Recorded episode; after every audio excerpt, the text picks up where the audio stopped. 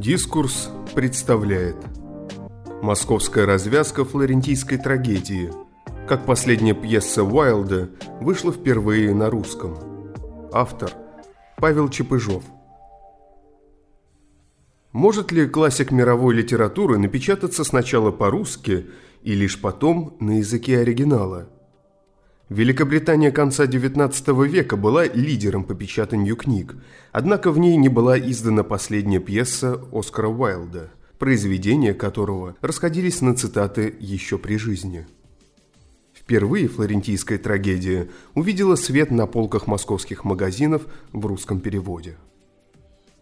Литературное наследство Оскара Уайльда невелико, а самые известные пьесы были созданы им в тысяча восемьсот девяносто третьем - тысяча восемьсот девяносто пятом годах.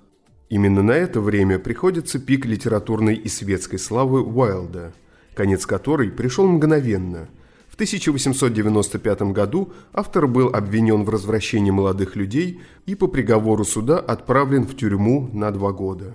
Каторжные условия надломили здоровье и дух писателя. После выхода из тюрьмы и переселения во Францию он не писал практически ничего. «Флорентийская трагедия» – история о любовном треугольнике в Италии шестнадцатого века, была создана незадолго до оглашения решения суда. Однако ее ждала несколько иная судьба, чем «Как важно быть серьезным» или «Соломею». В тысяча восемьсот девяносто пятом году за долги с аукциона были распроданы все вещи из лондонского дома писателя на Тайт-стрит. Друзья и соратники постарались спасти рукописи, однако три манускрипта были утеряны, в том числе и единственный список флорентийской трагедии. Роберт Росс, литературный секретарь Уайльда, несколькими годами позже обнаружил отрывок той самой рукописи в книжном магазине. Однако у трагедии отсутствовало начало, из-за чего Росс некоторое время полагал, что в найденном не хватает первого акта. Вскоре по косвенным доказательствам удалось установить, что первого акта, скорее всего, никогда не существовало. И Уайльд сразу написал второй и концовку.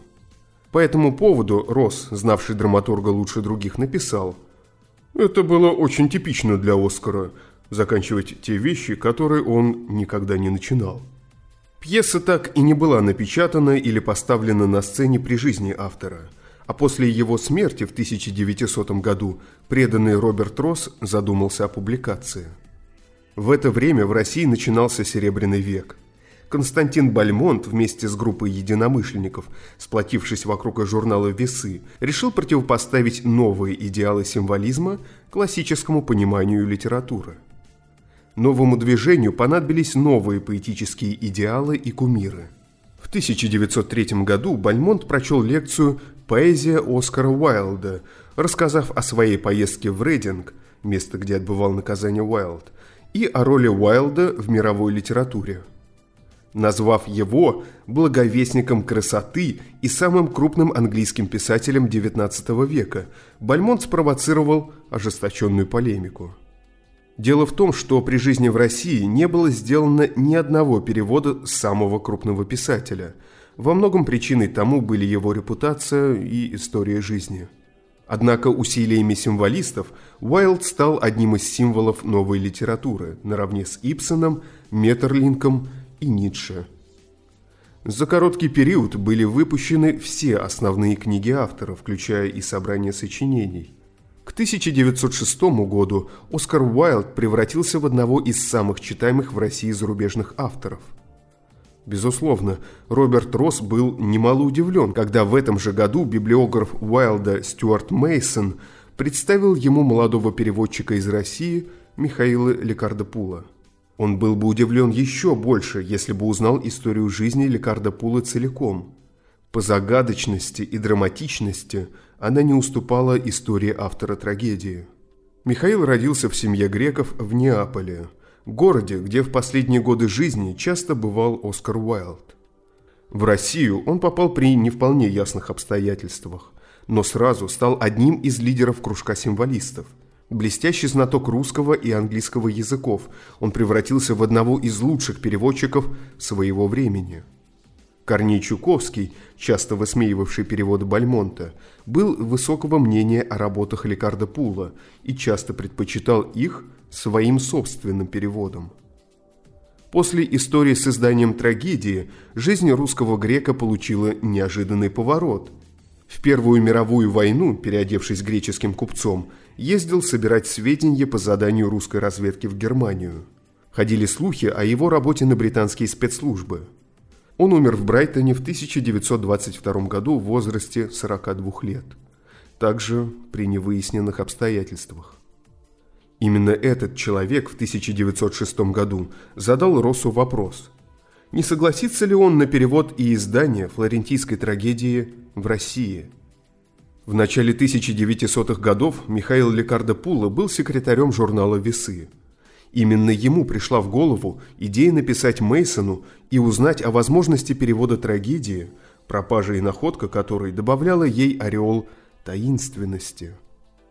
В то время Роберта Росса больше всего заботило то, что имя его друга забывается или замалчивается.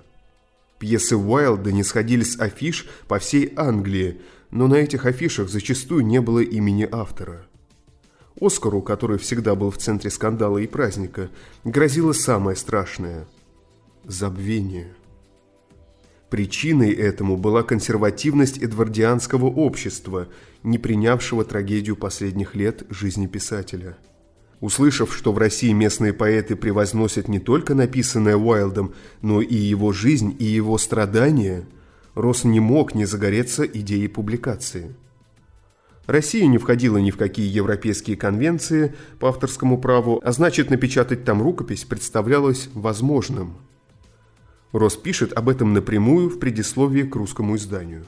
После успешных переговоров Михаил Ликиардопуло увез из Англии копию рукописи, сделанную Мейсоном, который вскоре отправился отбывать шестимесячный тюремный срок за свою нетрадиционную ориентацию. Летом тысяча девятьсот седьмого года «Флорентийская трагедия», последняя из ненапечатанных пьес Уайльда, была издана в России. В тысяча девятьсот восьмом году Федор Комиссаржевский, родившийся в Венеции, поставил в театре Комиссаржевской «Флорентийскую трагедию». Спектакль прошел успешно, а в тысяча девятьсот семнадцатом году постановку представил Малый театр. В Великобритании на языке оригинала трагедия вышла только спустя год после российского издания. Автор Павел Чепыжов. Озвучил Николай Носачевский.